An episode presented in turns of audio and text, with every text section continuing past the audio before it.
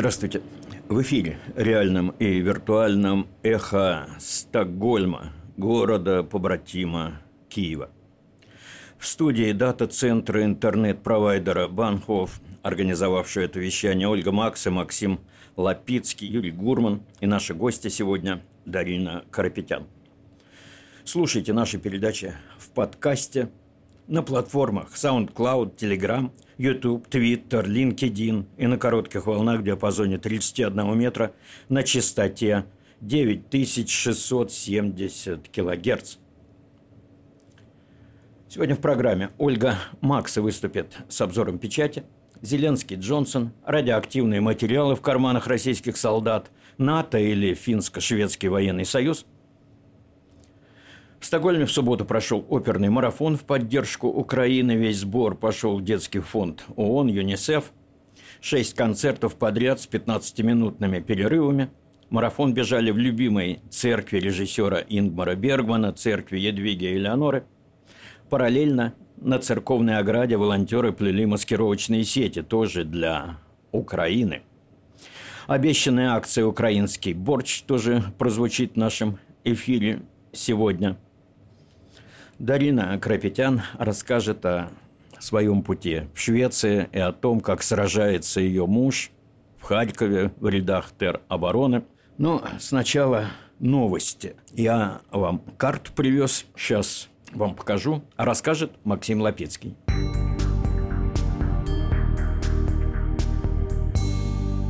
Здравствуйте. Мощнейшие взрывы сотрясали минувшей ночью Николаев и Харьков, сообщает агентство Reuters. Глава Харьковской областной администрации Олег Синегубов заявил, что Российская Федерация за сутки обстреляла область более 60 раз. Погибли 11 человек, включая 7-летнего ребенка. Еще 14 человек получили ранения. Жилые районы обстреливались из установок «Град» и «Смерч». В селе Бузовая под Киевом нашли еще одну братскую могилу, а местные жители рассказывают также о десятках убитых на дороге. По всей дороге от Березовки до Дмитровки более 50 человек погибли.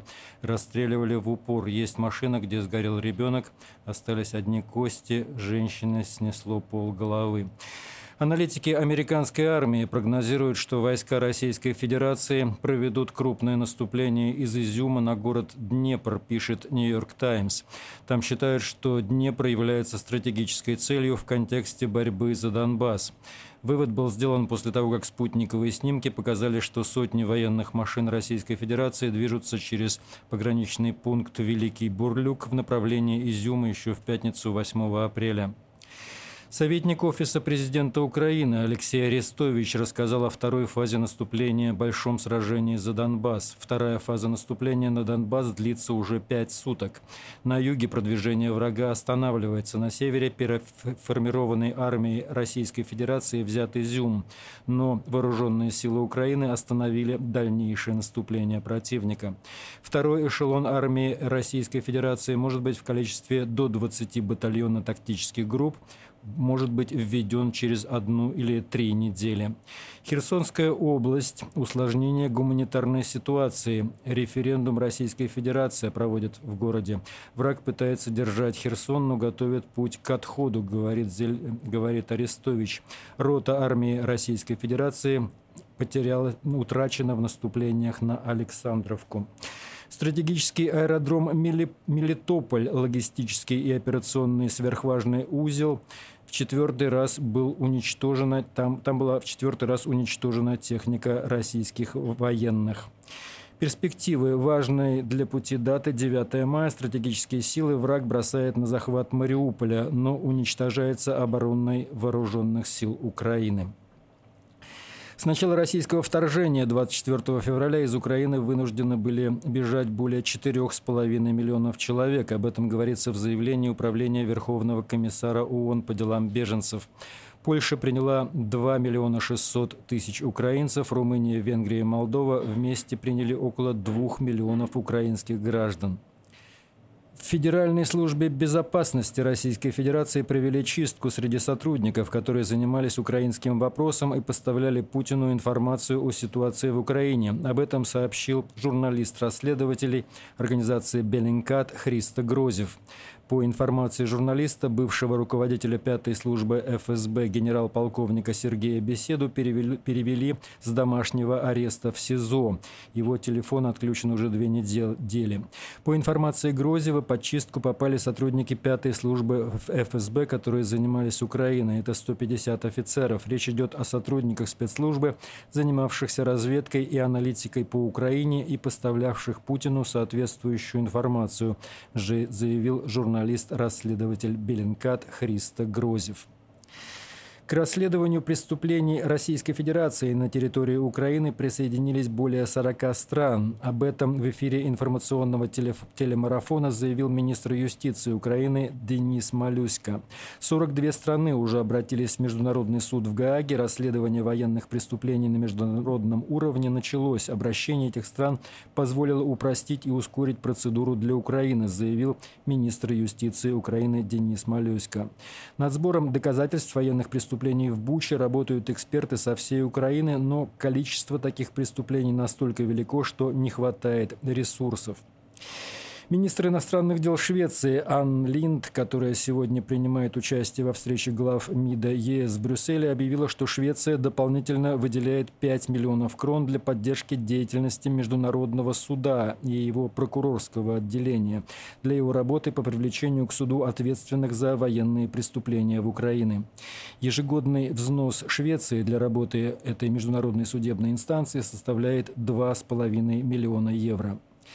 Всемирный банк посчитал, что экономика России в нынешнем году сократится на 11% в результате введенных против страны санкций. Однако для Украины прогноз еще более негативный.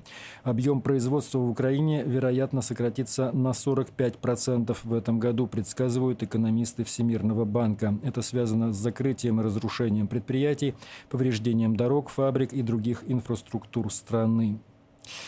500 детей без родителей прибыли в Швецию из Украины за период с начала военных действий. Это данные миграционного ведомства Швеции. По его прогнозам ожидается, что общее число одиноких детей-беженцев из Украины до конца июня составит 1400 человек. Это были новости радио «Эхо Стокгольма».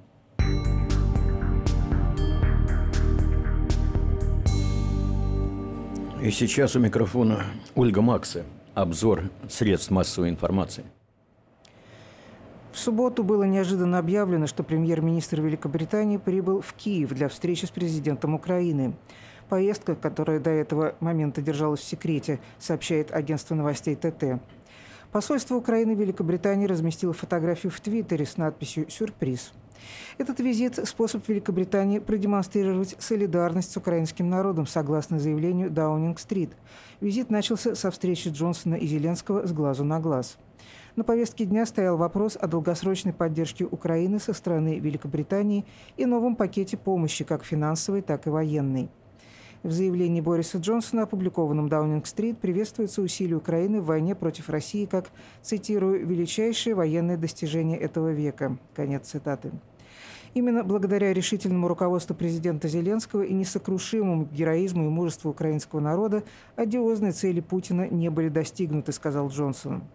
Борис Джонсон обещал, что Великобритания отправит 120 бронемашин, а также противокорабельные ракеты, плюс 4 миллиарда 700 миллионов фунтов стерлингов через Всемирный банк. Это в дополнение к вооружению, о котором Великобритания объявила в прошлую пятницу. Тогда было объявлено, что Лондон отправит зенитные ракеты, противотанковые ракеты и беспилотники на сумму, эквивалентную 1 миллиарду 200 миллионов фунтов стерлингов. Украина обвинила Россию в краже радиоактивных материалов из Чернобыля. В правительственном сообщении на Facebook украденные материалы из исследовательских лабораторий на закрытой атомной станции названы потенциально смертельно опасными, сообщает Sky News. В Чернобыльском институте «Экоцентр» уничтожена центральная аналитическая лаборатория. При этом произошло несанкционированное проникновение в хранилище источников ионизирующего излучения, в частности, радиоактивные растворы и калибровочные источники. Оккупантам и похищены и повреждены 133 источника с суммарной активностью порядка 7 миллионов беккерелей. Это можно сравнить с, с 700 килограммами радиоактивных отходов с наличием бета- и гамма-излучения. В начале войны атомная станция находилась под российским контролем, но в конце марта российские войска ее покинули. Ранее сообщалось о том, что Государственное агентство Украины опубликовало фото предприятий и лабораторий в Чернобыльской зоне отчуждения после ухода оттуда российских войск. По данным агентства, унесли как личные вещи персонала, так и оборудование. В частности, были украдены серверы системы автоматического контроля радиационной обстановки.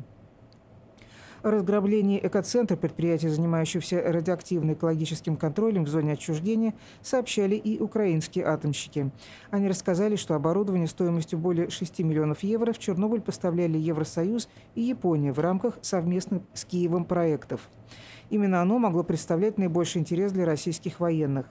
Также российские военные получили доступ к уникальным материалам и базам данным после захвата украинских ядерных объектов и научных лабораторий. По сообщению агентства ТТ, Россия испытывает проблемы с набором новых солдат. По данным британской разведки, предпринимаются попытки пополнить войска из отколовшейся от Молдовы самопровозглашенной Приднестровской республики. В то же время в России проходит подготовку до 130 тысяч молодых людей, которые, как ожидается, станут пушечным мясом в случае отправки на войну. В ходе более чем шестинедельной войны уже погибли тысячи российских солдат, но подтвержденных данных пока нет. Для их замены Россия пытается набрать ветеранов, уволившихся из армии с 2012 года. Это также согласно данным британской разведки. По данным базирующегося в США независимого аналитического центра Института изучения войн, в России сейчас в самом разгаре период весеннего призыва, в ходе которого до 130 тысяч молодых людей обычно проходит годичный курс обязательной военной подготовки.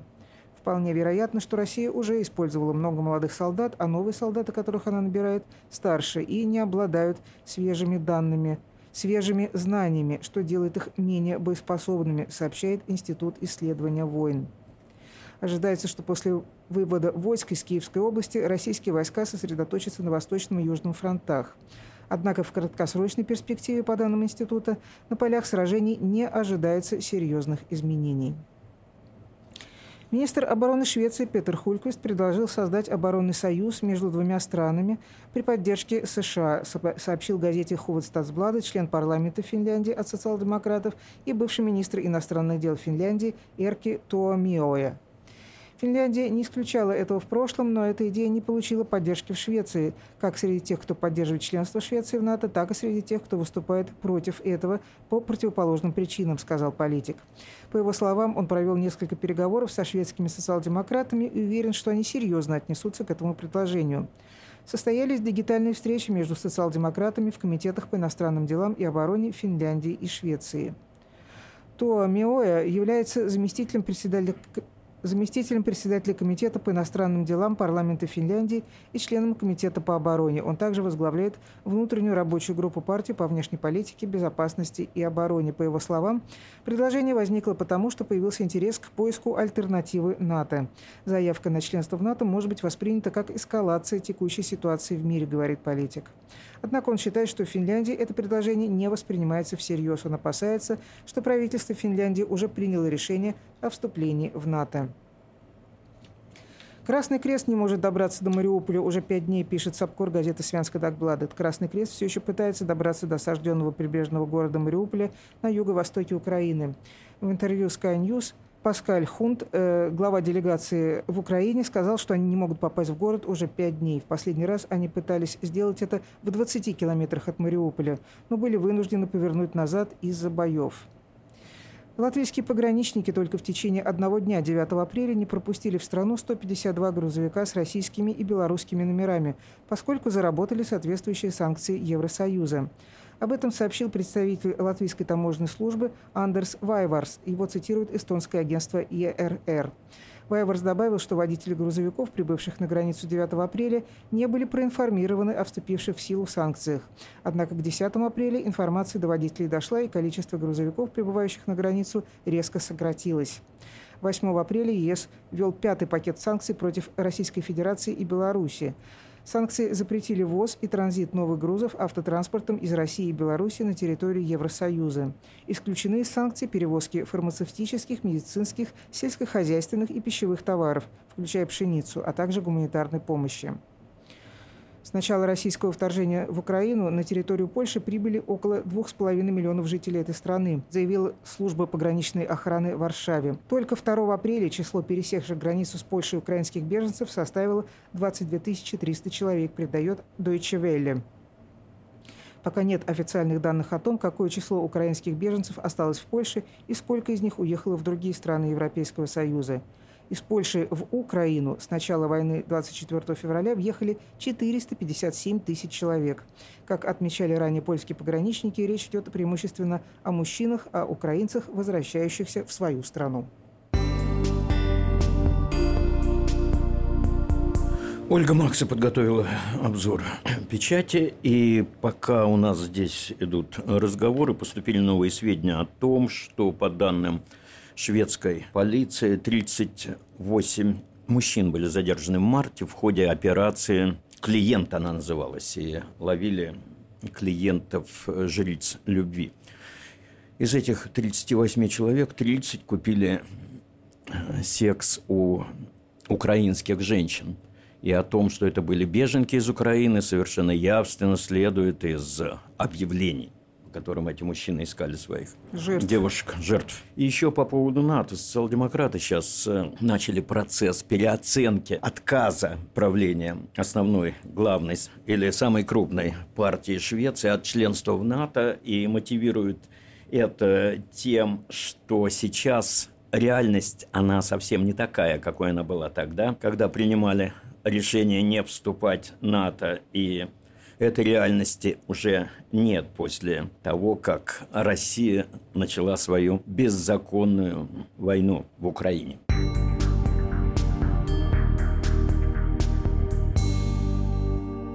Вы слушаете радио «Эхо Стокгольма», и у нас в студии Дарина Карапетян. Беженка из Украины. Дарина, расскажите, пожалуйста, о своем пути в Швецию. Здравствуйте, Юрий. А, путь в Швецию, путь в Швецию. Ну, наверное, стоит начать все-таки с пути из э, Харькова, поскольку, собственно, первой задачей было просто выехать из города. О том, что мы в итоге попадем в Швецию, не знал никто из моей семьи. На данный момент в Швеции я нахожусь со своим сыном пятилетним, со своим братом и матерью. Брату 12, матери 44. А, первые шесть дней войны с момента вторжения 24 февраля мы провели в Харькове Харькове, мы сидели в подвале, мы просто пережидали, думали, что в целом есть возможность остаться просто в городе, переждать там. А, в тот момент, когда начались уже авиабомбежки, даже муж, который на данный момент служит в теробороне Харькова, который до этого все 5-6 дней говорил, что все нормально, сидите, переждем, все будет хорошо. Даже он в этот момент сказал, что все, собирайте вещи, езжайте. Ну, собственно, мы и поехали. А, о том, какой вообще конечный пункт этой поездки, где мы собираемся останавливаться, где мы собираемся оседать и так далее, об этом не знал никто. А, потому что когда ты выезжаешь из города, в котором в любой момент может бахнуть, буквально перед тобой на дороге, ты не задумываешься о том, куда ты едешь, ты думаешь о том, откуда ты едешь и о том, насколько далеко ты оттуда едешь. А, ехали мы в первую очередь на запад Украины, а, уже подъезжая ближе к западной части Украины, мы понимали, что границу мы будем пересекать. Э, изначальным планом было остаться в Польше, поскольку у нас там есть некоторое количество знакомых. Э, потом все-таки решили ехать в Швецию, поскольку здесь более англоязычная среда. А, в целом дорога по Украине заняла у нас, наверное, около недели по сравнению с тем, сколько времени заняло бы, э, заняло бы то же самое расстояние проехать в мирное время. Ну, наверное, раза в два, в три э, дольше мы ехали, поскольку невероятное количество пробок на дорогах, э, и ты понимаешь, что все эти люди, они едут просто подальше от собственных городов, потому что в городах громко, в городах страшно. Вы ехали на своей машине? Да, мы ехали на своей машине, но не до самой границы. Нас вез мой отец, мы ехали вот, собственно, в пятером в машине, я, мама, брат, сын и папа. А, мы доехали до Хмельницка, и в Хмельницке уже было принято решение, что оттуда до границы ехать мы будем э, на автобусе, поскольку для автобусов есть э, зеленые коридоры, э, собственная полоса на дороге, и это будет быстрее раза в четыре, наверное, чем ехать на машине.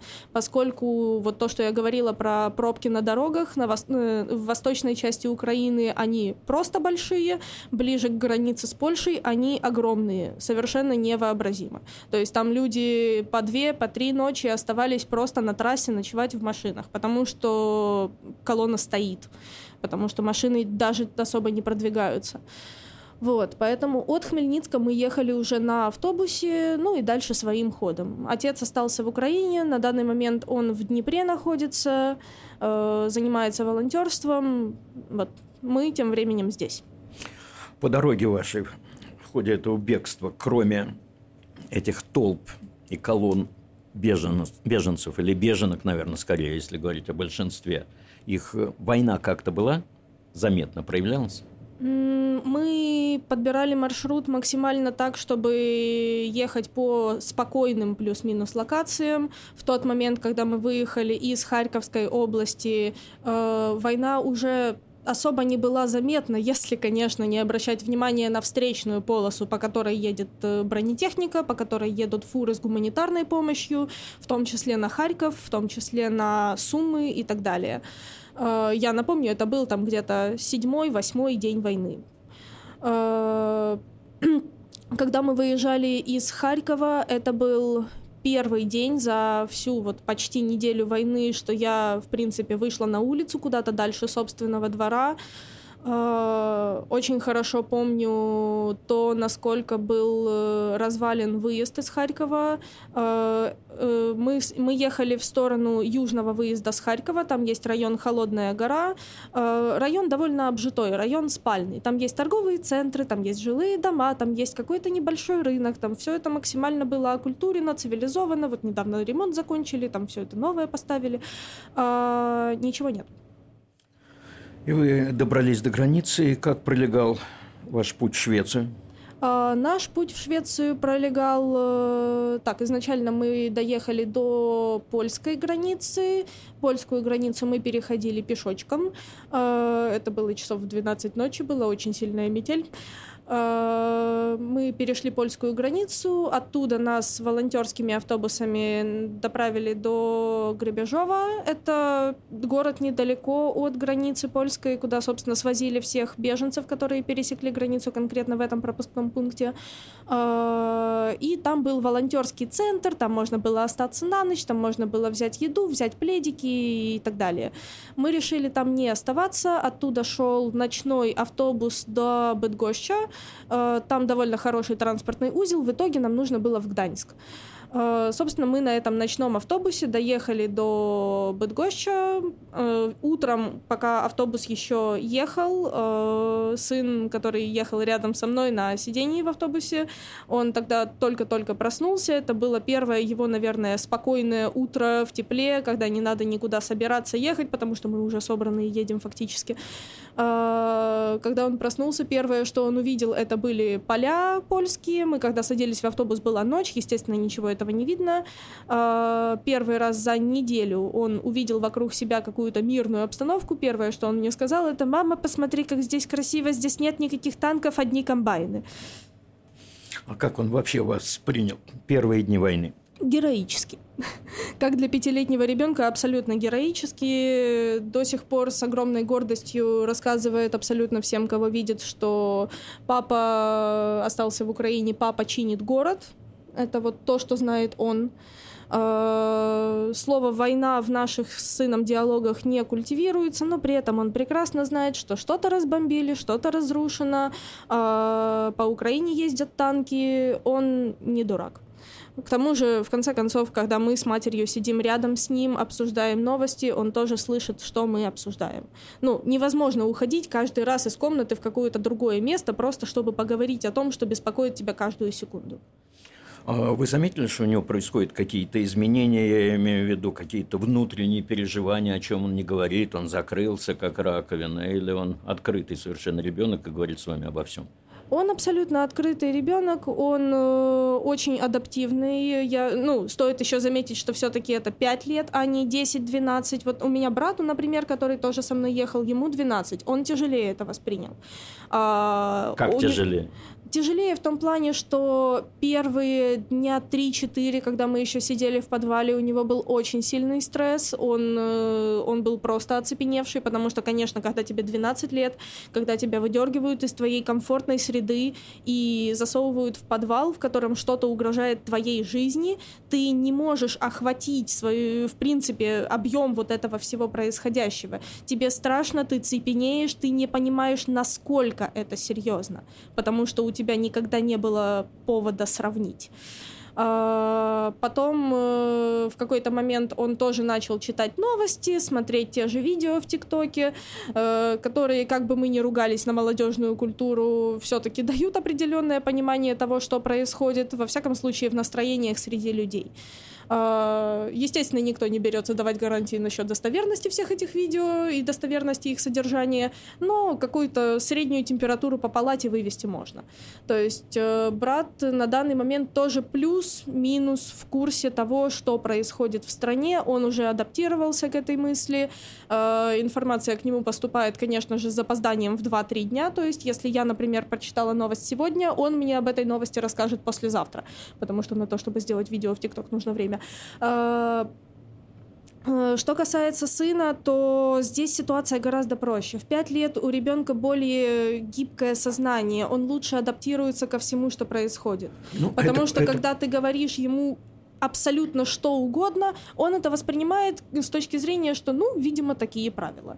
Единственное, что произошло за последний месяц, начал скрипеть зубами во сне.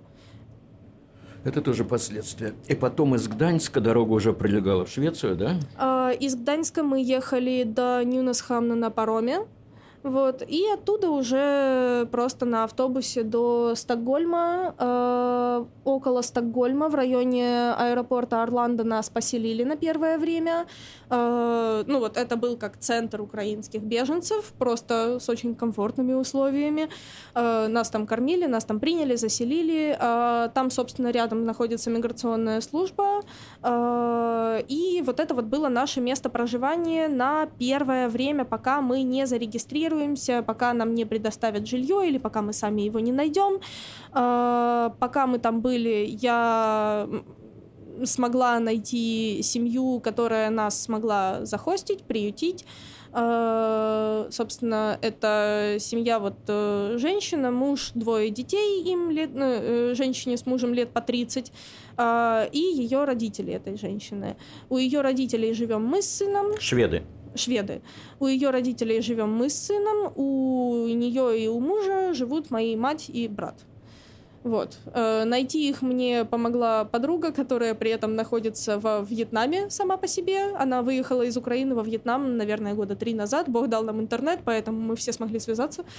Вот. И как-то так очень хорошо, очень удачно получилось, что мы нашли, где остановиться. Эти люди нам помогают, они нас приютили, они помогают нам с тем, чтобы сориентироваться на местности, э, возможно, как-то где-то найти подработку и так далее. Когда это было, когда вы приехали? Мы приехали... В мэрство это называется, да, у нас где? Да. Центр мы... приема беженцев. Мы приехали... Ой. Наверное, числа 11 -го. Да, это было 11 числа. 11 марта, почти а, месяц назад. И как вы справляетесь материально, потому что деньги, которые платят миграционное ведомство, они смешные, это какие-то... Ну, начнем с того, что денег, которые платят миграционные ведомства, мы еще пока что не видели. А, мы вот зарегистрировались, когда это было 14 число, мы подали заявление на материальную помощь. Вот это вот заявление, его там все еще что-то с ним делают, что-то его как-то обрабатывают. При этом моей матери уже пришло письмо о том, что да, хорошо, мы вам выдадим материальную помощь, вам вот столько, вашему сыну вот столько. А мне на тот же адрес пришло письмо с э, приблизительным содержанием, что, ой, вы извините, а вы могли бы, пожалуйста, прийти вот еще раз это заявление написать, возможно, они его потеряли. А, вот, собственно, завтра побежим подавать заявление заново. А что касается материального, материального состояния того, как мы справляемся сейчас, э, до того, как началась война в Украине, у меня было две с половиной работы. Вот э, то, что у меня было с этих двух с половиной работ, вот на эти деньги я живу до сих пор. Там еще есть определенный запас. Я примерно рассчитываю, что где-то на месяц мне этого хватит. И за этот месяц, собственно, моя задача найти работу и как-то более-менее ассимилировать. И вот пока мы с вами здесь сидели, муж вам сообщил из Харькова, он командир подразделения теробороны, что их подразделение завело собаку. Ну, начнем с того, что это их не первая собака, у них там уже несколько было, э, как он мне рассказывал до этого. Э, на самом деле это довольно частая ситуация с тем, что в подразделениях теробороны, в подразделениях ЗСУ появляются какие-то свои вот как будто питомцы.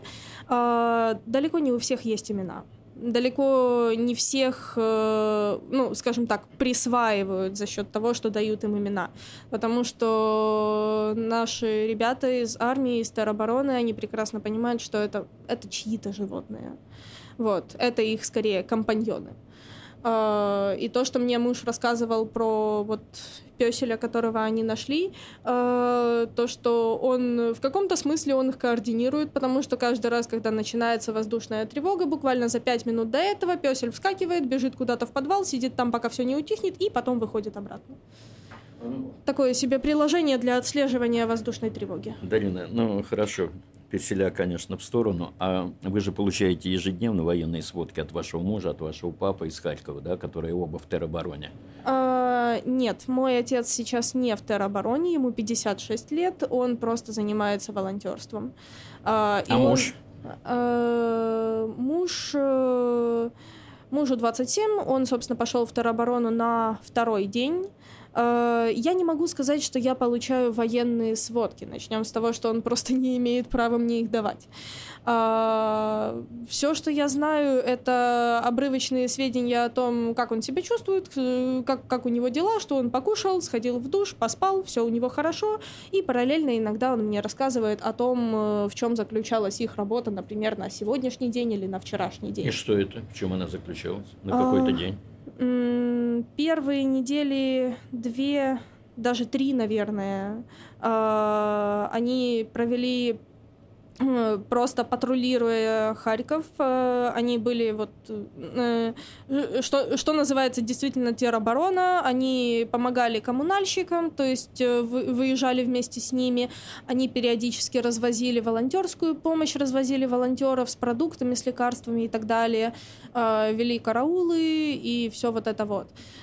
Спустя три недели после уже нескольких дислокаций они начали наращивать, скажем так, массу, наращивать Э, снаряжение. В этом, снаряжение. В этом им очень помогают волонтеры, в том числе наши общие знакомые с мужем э, которые занимаются тем, что закупают им э, снаряжение, каски, броники, турникеты и так далее. Э, и на данный момент э, подразделение моего мужа, оно является наиболее подготовленным и снаряженным из всей роты, и сейчас они уже занимаются тем, что набирают больше обязанностей, больше полномочий, э, сейчас они уже скорее являются частью ЗСУ. Поиском диверсантов они занимаются тоже? А, поиском диверсантов занимается как раз-таки тероборона, те люди, которые находятся непосредственно в Харькове, в городе. А, мой муж сейчас находится ближе к нулевой линии, к линии боев. э, не там непосредственно, но ближе к ней. Они занимаются тем, что периодически зачищают места, где велись бои.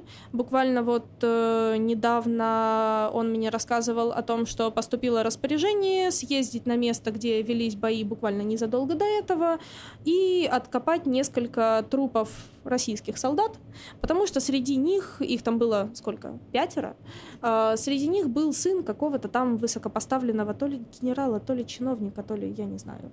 Э, что, россияне хотели получить это тело или что? Да, они хотели получить это тело. Э, им предложили забрать всех пятерых, потому что, ну, нам это не надо, ребят, заберите. Э, они сказали, что заберут только одного и обменяют на энное количество наших живых. Угу. Такой выгодный бартер. Да. Собственно, вот э, мой муж и его подразделение, они занимались тем, что они это тело искали, откапывали и так далее. Дарина, цель, направление движения – остаться в Швеции или вернуться в Украину, когда обстоятельства позволят? Вернуться в Украину в любом случае. Э, это на самом деле та причина, по которой я и очень многие мои знакомые, которые оказались сейчас э, в Польше, в Германии, в Бельгии, э, я замечаю такую динамику, что все мы не спешим оседать. То есть, понятное дело, что есть потребность в том, чтобы зарегистрироваться, найти работу, как-то разобраться с жильем и так далее. Но люди не спешат э, вот прям ассимилировать, чтобы остаться. Они не спешат с этими решениями, как минимум потому, что каждый из нас э, просто фактически сидит и ждет отмашки, чтобы ехать домой. И об этом же говорит официальная статистика. Спасибо, Дарине, коллеги. Вопросы к Дарине есть? Какие? О чем вы сейчас больше всего думаете, кроме войны? Кроме войны,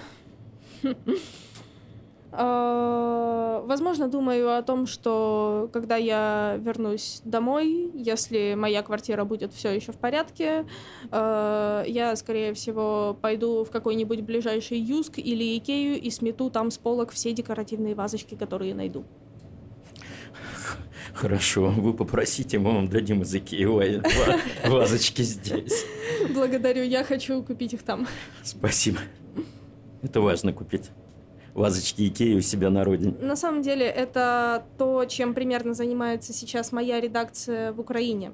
А, я работала, работала, работаю журналистом. Моя специализация дизайн, архитектура. У нас есть издание украинское «Прагматика». Мы пишем про архитектуру, про урбанистику и про все эти смежные темы. А, издание не прекратило свою работу, и сейчас у нас проходят регулярные митинги, планерки на тему того, как мы будем адаптироваться под военные реалии, как мы будем адаптировать свои материалы в том числе, чтобы это было уместно и при этом с сохранением своего какого-то профиля. Сейчас есть два основных направления. Первое это то, как будет выглядеть, э, го, как будут выглядеть города отстраиваемые, отстраиваемые э, после бомбежек. Э, и второе это то, как будут выглядеть дома изнутри, как люди будут воспринимать собственное жилье. Потому что на данный момент э, очень многие люди, мы, конечно, говорим о невероятном количестве людей, которые выехали за пределы своих городов, своих областей, которые выехали на запад Украины или в другие страны, но также большое количество людей остались в городах, в ваннах, в коридорах, э, в подвалах, и они просто сидят там на месте. Кто-то не может выехать физически, кто-то предпочитает э, оставаться, потому что это сознательное решение, кто-то помогает волонтерам, кто-то просто сидит, ждет. А, эти люди начали совершенно по-другому воспринимать свое жилье. Потому что когда ты сидишь в коридоре, когда ты понимаешь, что единственное безопасное место в твоем доме, плюс-минус безопасное, опять-таки условно, это коридор-ванна, а, ты заходишь в другие помещения просто, чтобы зайти, схватить что-то необходимое и уйти обратно в безопасность. А, нет вот этого понимания комфорта, нет понимания того, что как, как это выглядит с эстетической точки зрения, об этом вообще сейчас речи не идет и о том, как это будет выглядеть э, уже в мирное время. Ну, вот мы рассуждаем с коллегами, и, честно говоря, перспектив примерно, ну, плюс-минус, если делить грубо, то их две.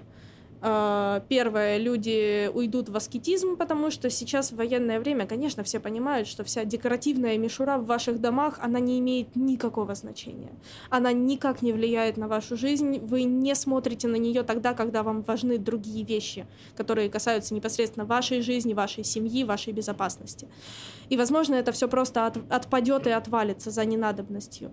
Э, либо же люди в тот момент, когда война закончится, когда они вернутся в собственные дома, они уйдут в отрыв и сметут, как я, все декоративные вазочки, пылесборники, статуэтки с полок в магазинах, потому что это будет такого э, своего рода safety celebration для них. Потому что они будут понимать, что вот сейчас я в безопасности, сейчас я возьму и смету с полок все, что я до этого не мог, все, на что я не смотрел месяцами то, что мне нужно, чтобы понимать, что вот сейчас все хорошо. Сейчас это будет, я дома. Это будет катарсис дизайнерский. Может и, быть, а может и нет. Может и нет. Будем и посмотреть. Стокгольм, как город-побратим Киева, обещал помочь украинской столице в восстановлении разрушенного хозяйства, домов, естественно, и дизайна, я так думаю.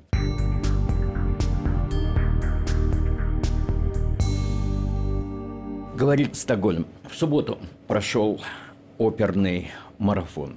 В поддержку Украины весь сбор ушел в детский фонд ООН. Шесть концертов подряд с 15-минутными перерывами. Марафон бежали в любимой церкви Ингмара Бергмана, церкви Едвиги Элеоноры. Параллельно на церковной ограде волонтеры плели маскировочные сети, тоже для Украины. Мы поговорили с автором инициативы Людмилой Христесевой.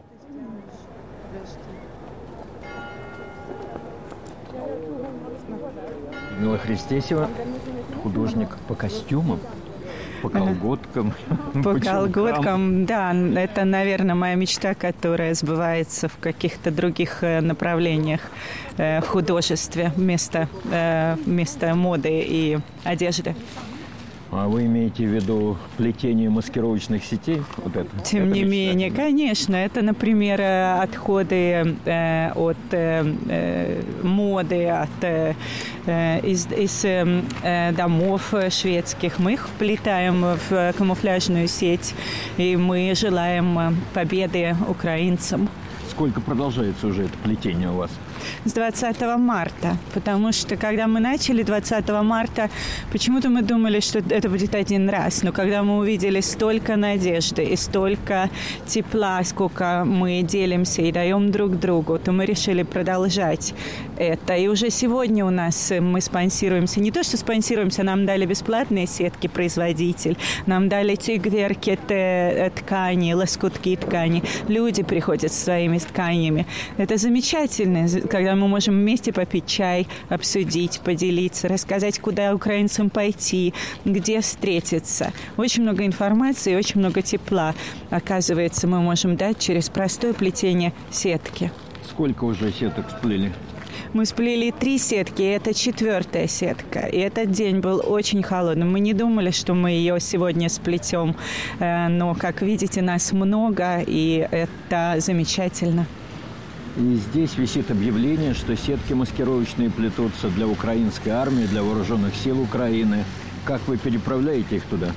Э, есть масса э, транспорта, которые э, едут на Украину, и также есть Украина Нордик форум, которые, например, к нам обратились и хотели забрать сетки. И мы решили, договорились, что когда вот наши после этих выходных мы будем уже более готовы, четыре сетки, то мы их сразу отправим на Украину. Когда вы говорите «мы», это кто? Э, в этом проекте два главных э, э, художника задействованы. Это я и Эдвард Торлецкий. Это наша идея, наша инициатива собирать украинцев и вместе встречаться и плести сетки. Как возникла вообще идея такая? Идея возникла в диалоге эм, эм, Эдвард и я. Мы сначала ходили за Беларусь, выступали два года назад, и цвета у нас были бело-красные, но как только началась война э, в, на Украине, то цвета сменились. Они сменились на желтый и на синий, а также на цвета вот такие вот невзрачные камуфляжные сетки. И эм, мы очень хотим принести следующий воркшоп на Кюнстрегорден, где цветет сакура. Мы очень, очень хотим увидеть этот контраст, когда будет голубое небо, розовые цветы. И мы встанем с этими сетками, и вдруг все померкнет, и не будет уже этих цветов, и будет очень сильный контраст. Тут мир, а где-то идет война, и, и гибнут мирные люди. И здесь у вас объявление, можно пожертвовать деньги на материю, да? Много уже пожертвовали? А, э, ну, жертвуется немного. В прошлый раз мы собрали 800 крон, и мы смогли докупить э, ткань э, определенных цветов, которые нам не хватало, например, и снова купить фику. И даже у нас какие-то деньги остались. Например, мы можем купить материал на воркшоп завтра с детьми. Завтра ко мне в студию придут украинские и шведские подростки. Они будут вместе рисовать. Людмила, как реагирует народ мимоходящий на вашу э, они читают, э, они читают, они видят, что мы э, собираемся и что-то плетем. И когда они читают объявление, то они понимают, чем мы тут занимаемся. Но к нам также поступил и критический взгляд на вещи. Был какой-то мужчина, проходил мимо шведский, и сказал, что ну, камуфляжная сетка так совершенно не выглядит. Но это же народное творчество, и это действительно применяется на поле боя. И жен... к нам приходили украинские женщины и показывали свою технику, и объясняли, если делать вот так, то это как-то очень быстро, и тогда несколько будет этих сеток, и делайте их легкими, чтобы они действительно могли употребляться в, в бою и при, спасать жизни людей. То есть украинские женщины, они профессионалы в плетении маскировочных сетей, стали профессионалами. Да, они действительно профессионалы, и не только в плетении маскировочных сетей. Они за это время успели рассказать, какие у них есть другие э, хобби и э, э ремесла у них на родине. Они спрашивали, например, а, а что если мы сплетем корзины э, для шведов или со шведами, или, может быть, кашпо, или, может быть, мы какие-то вареники э, сделаем и угостим шведов, расскажем про нашу культуру. И также э, надвигается Пасха. У э, украинцев есть очень красивая традиция расписывать яйца. Поэтому вот тоже было бы неплохо поделиться этой стороной культуры э, с, со шведами. Критические голоса были, я имею в виду не по части технологий, а критические политическом отношении? Нет, к нам приходят и русские, и, э, э, и шведы, и белорусы. Мы всех объединяем э, какой-то вот такой идеей, что мы тоже можем поддержать Украину сегодня э, и спасти жизни людей.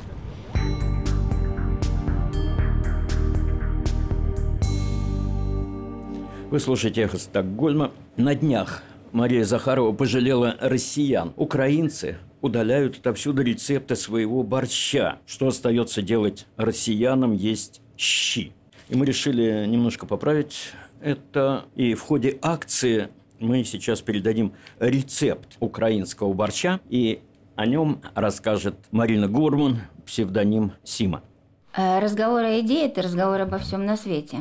Не успела еще ни слова сказать, а люди уже спрашивают, а Сима-то откуда знает про борщ? А меня не корми, дай только вступить в азартную переписку. Ну или перебранку. Отвечу на чистоту. Живу в Швеции дольше, чем жила в Москве, откуда родом, и откуда постоянно волю посылавших меня родителей проводила свои детские летние каникулы то в Одессе, то в Черкасах, то в Беловодске, то в деревне под Кривым Рогом. Но если кому знакомо название, объяснять не надо. Так что обо всех этих, по выражению Тараса Бульбы, пунтиках в виде домашней колбасы, борща вареникова знаю не понаслышке. Вишню собирала, тесто, замешанное на ледяной воде для вареников, до толщины бумажного листа. Сама раскатывала. Так что борщ целиком в моей власти, в моей памяти детской, и в моей литературной, такой, например, огненной с мозговой косточкой, незабываемый булгаковский, например – ну, в памяти, в руках, в кастрюлях, в ножах.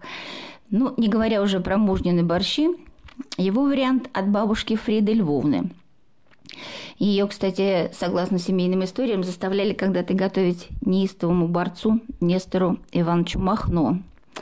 Мужа борщ очень вкусный и сладкий, совсем не похожий на борщ Татьяны Ивановны, моей бабушки. Ну, она готовила просто дедушке. Он 18 лет приехал в Москву из Луганской области и долго переучивал мою русскую бабушку варить борщ вместо щей. Бабушка переучилась, овладела искусством, будучи совершенно гениальной в кулинарии, ну или в кулинарии. Капуста в нем была немножко альденте, а цвет такой драгоценный, рубиновый. Иногда гостям удается подсмотреть такой мистический эпизод, когда мой муж опрокидывает пол сахарницы в свою тарелку. Продолжатель традиции бабушки Фриды постепенно смирился с моим борщом и возложил на меня эту ответственность и эту заботу. А я с годами как-то втянулась, полюбила этот миллион операций, деталей, традиций, преданий, законов и предрассудков. Если не постной, то только из первосортной говядины, из грудинки. Только из остроконечной капусты, капусты шпицколь только с ланским перцем. Ну и разные секретики, ими я уже подытожу в конце. Ну и никогда-никогда не проходит азарт такого труда. Борщ манит и не надоедает. Скоромный, постный, нехитрый, вакхический, одесский, полтавский, черниговский, киевский. Киевский роскошный, но для киевского варится тройной бульон из говядины, свинины и баранины. Еврейский, он на курином бульоне и с сахаром. Ну, наш, который мы сегодня обсуждаем, он будет ближе к львовскому. Ну вот к делу. Сначала надо сварить бульон, на дно большой кастрюли положить мозговые косточки, сверху говядину и залить холодной водой. Когда закипит, долго и непреклонно снимать пену, положить горошины черного перца, лавровый лист, луковицу и морковку. Потом бульон э, будет довольно долго эволюционировать без нашего вмешательства на небольшом огне. А в это время я тру свеклу на терке, тушу вместе с бульоном и соком лимона. Если она не сладкая, тогда немного сахара необходимо, конечно. И свекла в результате должна быть мягкая, но по-прежнему яркая, не потерявшая такой своей пурпурной славы. Лимон ей в помощь. Э, эта свекла потом придаст борщу багряный, как пушкинский лесной убор, цвет. Дальше, понятно всем, зажарка. Э, но мой секрет в том, что я эти овощи жарю отдельно друг от друга, а потом смешиваю.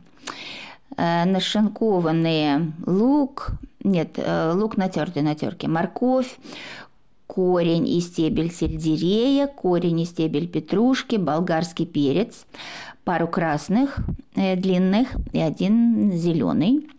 Если борщ постный, аскет, то жарю собранные ближайшим летом белые грибы и кладу э, готовую белую плоскую такую большую фасоль. Она очень красивая.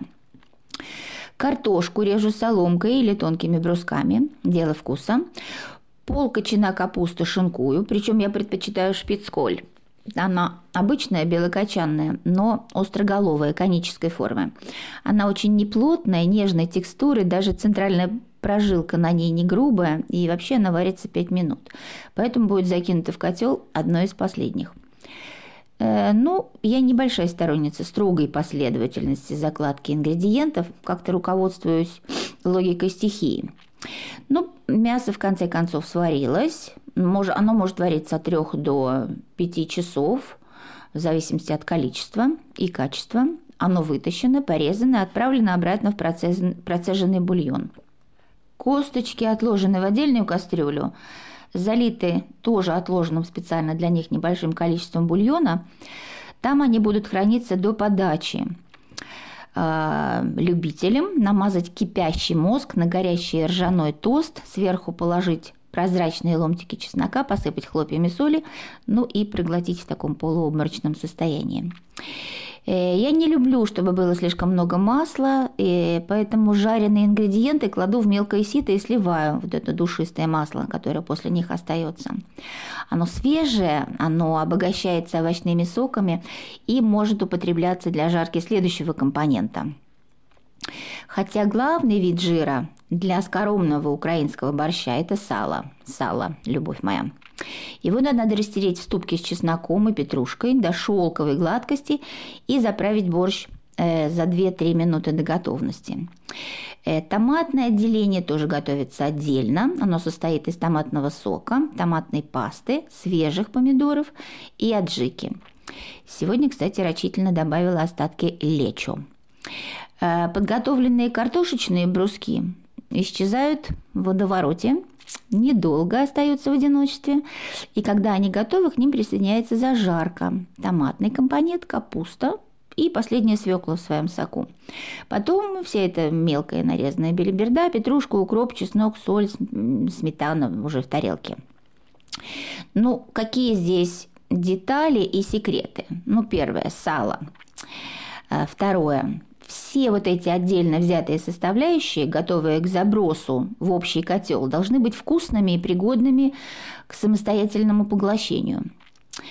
Э, остаются немножко сырых отходов, измельченные сельдерей, перчики, э, сырые. И сырыми я кидаю их уже в борщ уже тушеным, они как-то освежают немножко потом вкус. Э, то, что я сказала, свекольная пассировка обязательно в последнюю очередь если вы не хотите, чтобы борщ был бурый. Если он получился слишком густой, добавляю бутылку свекольного сока. Он яркий, свежий, сладкий. Э, сказала про то, что овощи жарю отдельно и сливаю масло. А вот овощные отходы, все шкурки в пакет пищевых отходов. Потом из него делают экологическое горючее, например, топливо для общественного транспорта – Сало иногда подаю отдельно, холодное. Иногда смешиваю миксером по-киевски с чесноком и солью в такую гладкую белую пасту, чтобы намазать на ржаное из тостера хлеб. Ну и хочу сказать спасибо всем моим учителям и за рецепты, и за вдохновение. Авторам книг например, литературного памятника домостроя, древнего тибетского медицинского трактата «Оружие бесстрашия». Там это блюдо, кстати, называется «Средство от демонов». Рецепт оттуда совершенно простой борщ – бхутта. Там написано, что свеклу, морковь, капусту, поваренную соль и красный стручковый перец надо сварить и съесть вместе с отваром. Имейте в виду, прогоняет вместе с демонами печали дурные мысли. И еще к тому же афродизиачит – Буду благодарить, ну, кроме Гаврила Державина из Казани, Владимира Маяковского из Багдади, москвича Андрея Вознесенского. Скажу спасибо Николаю Гоголю из Миргородского уезда, Михаилу Булгакову из Киева, мужу с Кутузовского проспекта, бабушке Фриде Львовне из Добровеличковки Херсонской губернии, московской бабушке Тане, тете Жене из Беловодска Луганской области, бабушке Ефросине Корнеевне из Одессы – Э, ну и Вильяму нашему Похлебкину из Подольска. И повторяю, что сегодня приготовленный борщ украинский ближе всех к львовскому. Ну, вы знаете, что только официально зарегистрированных рецептов существует больше 70. И это все у нас на сегодня. Выпуск «Эхо Стокгольма» подошел концу. До новых встреч в эфире и на множестве платформ Cloud Sound, LinkedIn, Telegram, YouTube, Apple, Twitter, Name It. Всего доброго. До свидания.